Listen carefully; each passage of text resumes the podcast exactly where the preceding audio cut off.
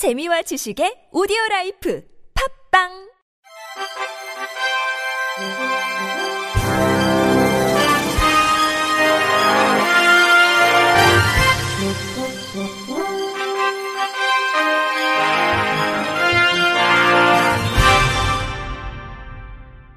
청취자 여러분 안녕하십니까? 8월 3일 목요일 KBRC 뉴스입니다. 다운 증후군 장애를 가진 딸을 둔 나경원 전 국민의힘 의원이 웹툰 작가 주호민의 특수교사 고소 사건에 대해 양쪽의 입장을 모두 이해할 수 있다고 말했습니다. 나 전 의원은 어제 자신의 페이스북에 올린 글에서 주호민 씨 사건으로 특수교육 관련해 특수교사와 장애 학생이 대립적 구도가 됐다. 안타깝기 그지없다며 이처럼 말했습니다. 나 전 의원은 중요한 것은 서로 충분히 이해하고 신뢰할 수 있을 시간과 노력이 요구되는데 지금의 시스템으로는 특수교사 한 명당 학생 수가 4명으로 터무니없이 많다고 언급했습니다. 이어 발달장애를 가진 학생과 특수교사 사이에 벌어지는 문제를 해결하기 위한 방안으로 특수교사 수 증원과 일반 교사 대상 특수교육 관련 연수 확대를 제안했습니다. 나전 의원은 환경이 불편하면 좋은 특성보다 나쁜 특성이 더 발현되기 쉽다. 장애 학생은 좀 더 그 환경에 민감할 수 있다며 충분히 좋은 교육 환경을 만들어주는 것이 너무 중요한데 그 출발은 교사 1인당 학생 수, 보조 교사 등의 지원일 것이라고 설명했습니다. 이어 일반 교사들에게도 특수교육 관련 연수를 확대해야 하는 이유에 대해서는 통합교육을 받는 장애 학생들의 진정한 통합교육을 위해서는 절대적으로 필요한 조건이기 때문이라고 부연했습니다. 국가인권위원회 송도환 위원장은 오늘 성명서를 통해 제4차 국가인권정책 기본계획 수립이 지연되고 있는 현 상황에 대해 우려를 표하고 정부가 시민사회와의 활발한 소통을 통해 조속히 수립할 것을 촉구했습니다. 국가인권정책 기본계획은 인권의 보호와 증진을 위해 수립하는 범국가적 중장기 행동계획으로 호주, 영국, 스페인, 노르웨이 등 세계 주요 국가는 수립해 시행하고 있으며 우리나라도 2007년 이후 매 5년 단위로 세 차례에 걸쳐 수립하고 이행한 바 있습니다. 인권위는 지난해 8월 3일 향후 5년간 시급히 해결 또는 개선해야 할 100대 핵심 과제를 선정해 제4차 계획에 반영하도록 대통령에게 권고했지만 1년이 경과한 현재까지도 어떠한 인권 현안과 정책이 포함돼야 하는지에 대한 논의도 없는 실정입니다. 송두환 위원장은 제4차 인권계획 수립이 지연되면서 시민사회는 정부의 인권정책 추진 의지가 부족하다는 우려를 제기하고 있다면서 유엔 인권이사회의 올해 1월 제4차 국가별 인권상황 정기 검토에서도 세계 여러 국가는 한국 정부에 대해 다양한 이해 관계자의 참여를 보장해 수립할 것을 권고하기도 했다고 설명했습니다. 이어 우리 사회에 정책적 개선이 시급하게 요구되는 인권 문제가 상당하다는 점을 생각할 때 제4차 인권 계획은 조속히 수립될 필요가 있고 또 바람직한 인권 정책을 추진하기 위해서는 사회적인 공감대 형성이 뒷받침돼야 하기 때문에 전 사회적인 논의와 토론, 참여를 통해 수립해야 한다고 강조했습니다. 마지막으로 정부는 시민사회와의 활발한 소통과 사회적 소수자의 참여를 통해 제4차 인권계획을 조속히 수립할 것을 요구했습니다. 한국장애인단체 총연합회가 장애인 당사자 대회 장애인 복지대상 활동가상 수상 후보자를 찾습니다. 장애인 당사자 대회는 유엔에서 지정한 세계 장애인의 날을 기념해 장애계의 연대와 협력을 강화하고 장애인의 인권 향상과 증진에 기여한 활동가를 발굴하고 시상에 격려하고자 매년 개최되고 있습니다. 올해는 장애인의 인권 향상과 증진을 위해 기여한 활동가들이 장애인 당사자주의 확산과 장애인 복지 발전에 이바지한 공로를 치하하고자 보건복지부 장관 표창 10점, 한국장애인개발원장상 1점, 한국장애인단체 총연합회 상임대표상 3점을 수여할 예정입니다. 수상 후보자 추천 대상은 장애인 인권, 복지, 문화예술, 인식개선, 고용 분야에서 현저한 공적이 있고 5년 이상 근무한 자 또는 장애 당사자로서 타의 모범이 되고 우수한 직무 활동을 하는 사람입니다. 응모는 우편과 전자우편으로 이달까지 받으며 시상식은 오는 11월 30일 오전 11시 글래드 호텔 여의도 블룸홀에서 개최될 예정입니다. 울산연구원 문화사회연구실 김광용 박사는 울산 경제사회 브리프를 통해 정부의 창작물 우선구매 제도 접목 등 울산 장애예술인의 소득 향상 자립 방안을 마련할 것을 주문했습니다.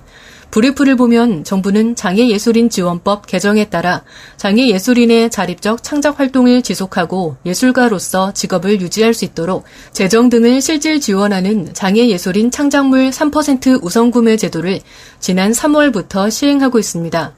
한국예술인 복지재단이 발급하는 예술활동 증명을 받은 울산시 장애예술인은 지난 7월 기준 7개 분야 46명으로 울산시 전체 등록예술인 221명의 약 2.1%를 차지하는 것으로 파악됐습니다. 상대적으로 문화 기반이 취약한 울산 지역 장애 예술인의 소득 수준은 지난 2020년 기준 연평균 115만 원으로 전국 평균 477만 원의 24.1% 수준에 머무르며 최하위를 기록했습니다. 김 박사는 우선구매 제도를 활용한 울산 지역 장애예술인의 소득 수준 향상 방안을 모색해야 한다고 강조하고 장애예술인 창작물 지원 분야 제한 기준 확대, 울산시 관련 조례 일부 개정 및 기초자치단체 조례 제정 필요, 포용 문화도시 울산 도약을 위한 소득 향상 방안 모색 등을 제언했습니다. 치유 농업 활동이 성인 발달장애인의 손기능, 일상생활 수행 능력 같은 신체 기능 향상에 효과가 있다는 연구 결과가 나왔습니다.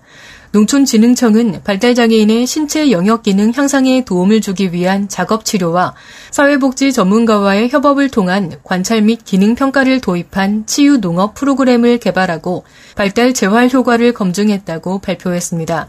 치유 농업 프로그램은 씨앗 뿌리기, 모종 기르기, 모종 옮기기, 아주 심기, 꺾고지, 수확 등 농작물 기르기 전 과정을 12회기로 구성했습니다.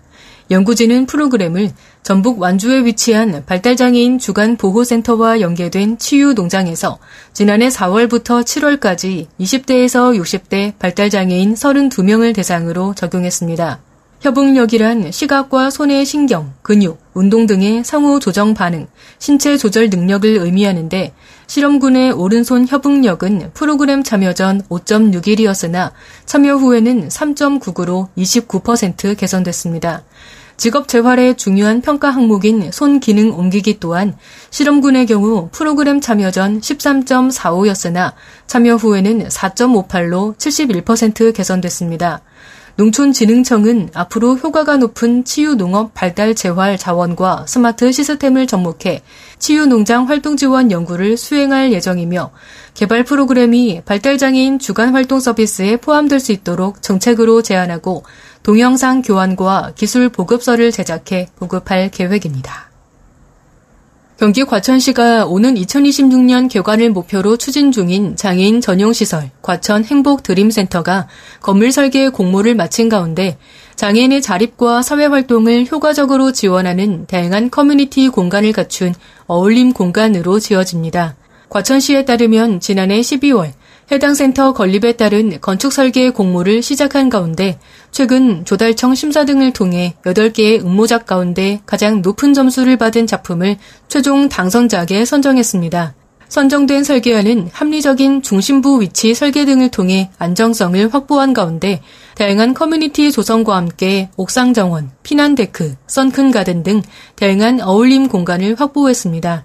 이에 과천시는 발달장애인의 자립생활 지원과 보호자의 단기간 휴식을 제공할 수 있는 공간을 마련하는 등 장애인 가족의 가족기능 회복 실현 지원 등에 집중한다는 계획입니다.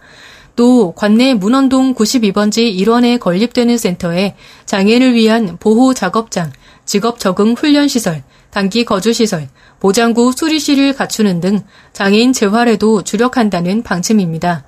이와 함께 과천시는 2026년 하반기 개관을 목표로 내년 4월까지 실시 설계를 완료하고 공사에 돌입할 예정입니다. 신계용 시장은 과천 행복 드림센터가 장애인의 자립과 사회 활동을 효과적으로 돕는 명실상부한 시설로 태어날 것을 기대한다며 차질 없는 사업 추진에 다양한 역량을 집중하겠다고 말했습니다. 끝으로 날씨입니다. 내일도 전국 대부분 지역의 낮 기온이 35도 안팎으로 올라 매우 무덥겠습니다. 아침 최저 기온은 23도에서 28도, 낮 최고 기온은 31도에서 36도로 예보됐습니다. 한편 제주도에 가끔 충청, 전라권과 경상권 내륙에 오후부터 소나기가 내리는 곳이 있겠습니다. 예상 강수량은 5에서 60mm입니다. 남부 내륙에는 80mm 넘게 내리는 곳도 있겠습니다. 미세먼지 농도는 원활한 대기 확산으로 전국이 좋음에서 보통 수준을 보이겠습니다. 이상으로 8월 3일 목요일 KBRC 뉴스를 마칩니다. 지금까지 제작의 이창훈, 진행의 홍가연이었습니다. 고맙습니다. KBRC.